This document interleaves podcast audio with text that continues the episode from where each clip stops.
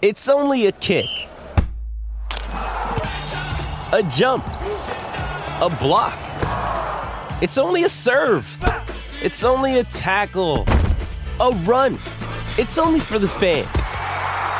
After all, it's only pressure. You got this. Adidas. With threats to our nation waiting around every corner, adaptability is more important than ever. When conditions change without notice, quick strategic thinking is crucial. And with obstacles consistently impending, determination is essential in overcoming them. It's this willingness, decisiveness, and resilience that sets Marines apart. With our fighting spirit, we don't just fight battles, we win them. Marines are the constant our nation counts on to fight the unknown. And through adaptable problem solving, we do just that. Learn more at marines.com. We want to speak to a lot of the regulars that have been our show throughout the year because we really appreciate the input and, and what they add to our show. Uh, this one's not one of them. He's just a good bloke. Brett Phillips joins us now. Oh, oh, Hello, BP. Hello, Bretty boy. Well, I haven't, I haven't seen a check all year, but no, happy to come on. Don't talk money at the moment. no, Brad, we sincerely appreciate uh, everything you've done for us. Your, your, your knowledge of tennis is second to none, and you've been so giving because you have a very heavy work schedule. So we just wanted to say thank you. Nah, pleasure. One of my well, no, hang on, hang on. I was going to say one of my favourite Yes. crosses. That's the best.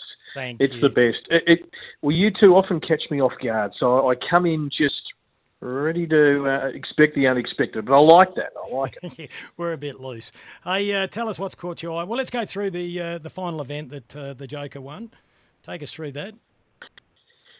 Well, I mean, it's just sort of status quo, isn't it? I mean, he, he's just phenomenal. He's won, you know, four of the five uh, biggest trophies this year, three majors, little slip up at Wimbledon, uh, handed the baton to Carlos there, and then wins the, the Tour finals. I, I really like the Tour of finals as a week. I'd love the season to probably finish a month earlier, but uh, the Tour of finals is a, a special event, the best eight.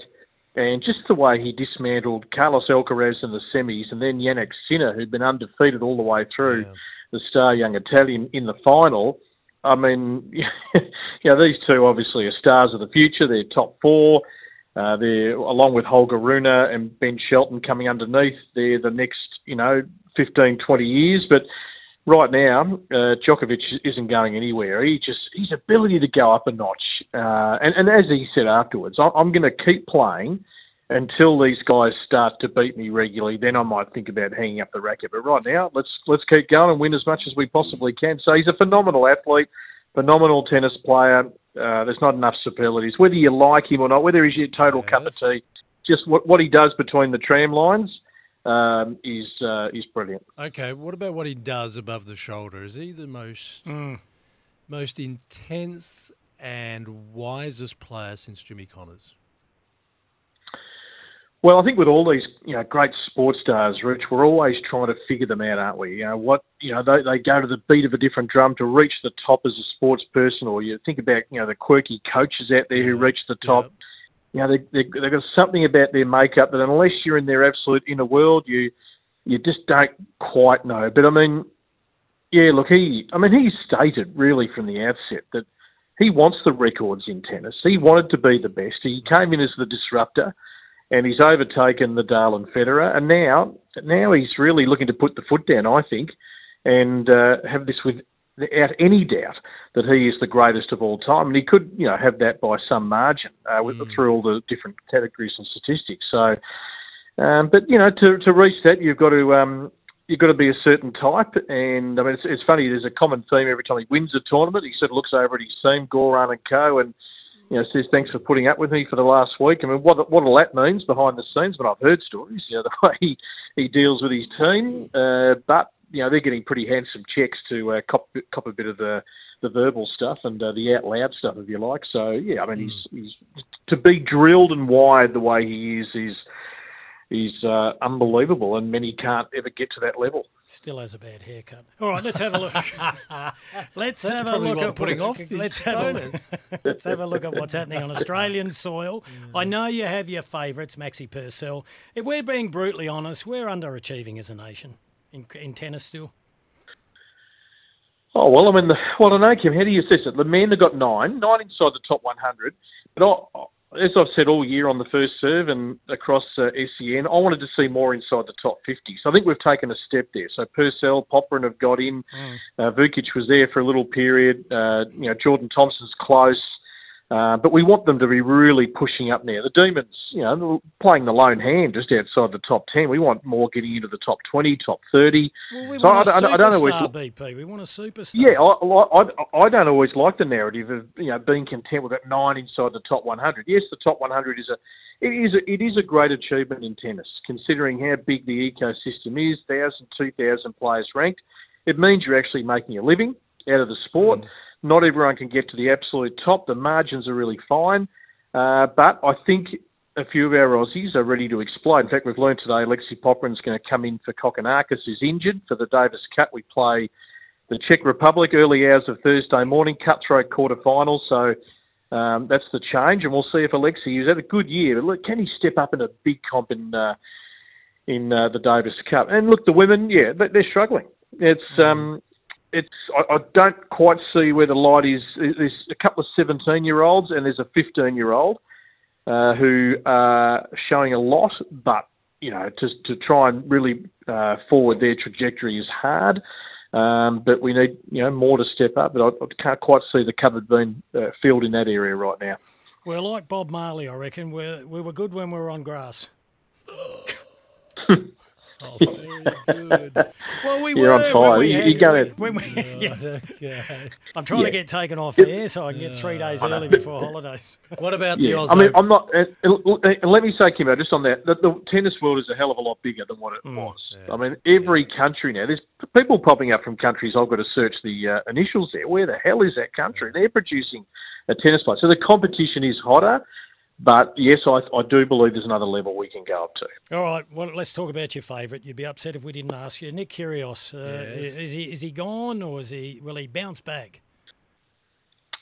I, I don't know if he's going to come back. I mean, yeah. apparently, I, you know, I, I don't get access to the tennis channel in the US where he commentated the last week for the ATP finals, but reading all the reports uh, that he was a raging success. Oh. So he's, I think, decided not to. Uh, he's pulled out of some exo in December, where a lot of players play the exhibitions. I think he's basically said he's not going to play Brisbane. So what does that all that mean? I, I can't just see him coming in cold for the Australian Open. I, I don't know. I, I don't know whether we'll see him back. To be totally honest. Hey, when's your uh, last show of the first serve? Uh, one last show next Monday, big three-hour extravaganza next Monday. So we'll sign off for the year and have a we only get a month break in tennis. That's all we get, and then we'll settle up uh, for a big summer of uh, tennis on SEN right across the network with coverage of the Australian Open, and then yeah, relaunch the first serve that you know that Monday after the Aussie Open for the entire year. So mm. yeah, sixteenth year next year of the show. So sixteen. Uh, quite proud of that yeah. across SEN. We've come a long way from um, a pretty ugly time slot late at night to. Uh, a little bit better these days. You want to do a long range forecast on the Australian Open?